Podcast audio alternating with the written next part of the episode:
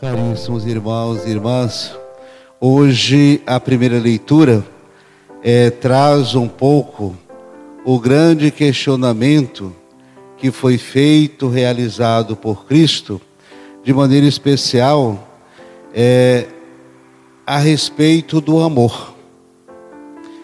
Lá, em outro contexto, Cristo é questionado para dizer qual é o maior mandamento entre mais de 600 mandamentos. E Jesus ousa a fazer essa síntese. Ame a Deus com todo o teu coração, com todo o teu entendimento e a tua força. E o segundo mandamento é: aplique esse amor aplique essa doação, aplique esse voltasse seu coração para o teu próximo.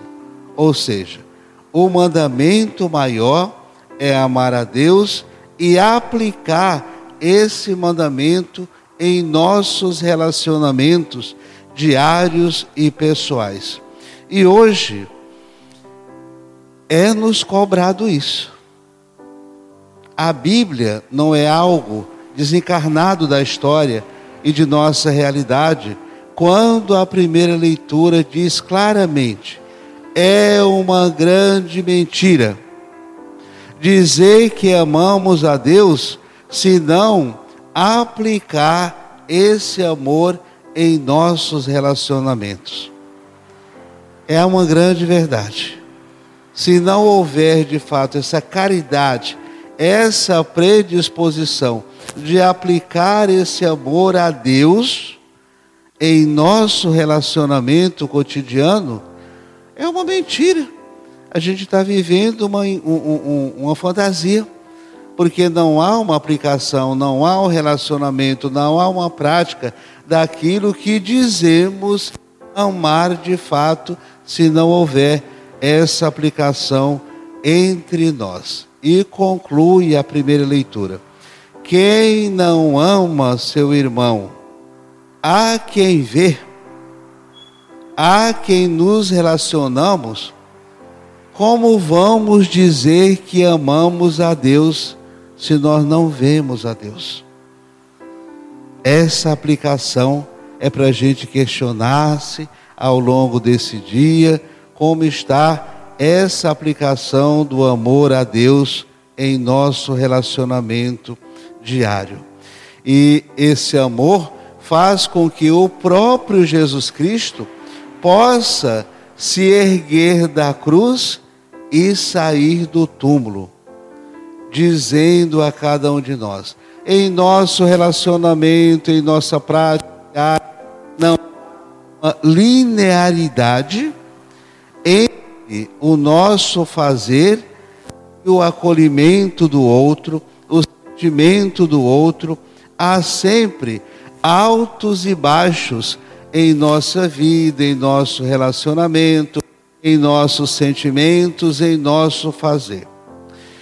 O relato do Evangelho de hoje, Jesus é aplaudido, Jesus é reconhecido, e a sua fama se espalha no mundo inteiro. Porém, em sua cidade natal, ele não é aceito e é expulso da cidade de Nazaré. As contradições da fé, as contradições de nossos relacionamentos. Às vezes a gente aplaude num dia e crucifica outro, às vezes a gente diz sim num dia, no outro dia já diz não a Deus, e esse relacionamento é uma prática nossa. Ou seja, o sim entre o bem e entre o mal, entre o sim e entre o não. E a gente tem que manter um equilíbrio em nossos relacionamentos.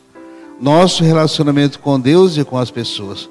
Para que haja de fato esse equilíbrio, é necessário manter-se fiel a Deus.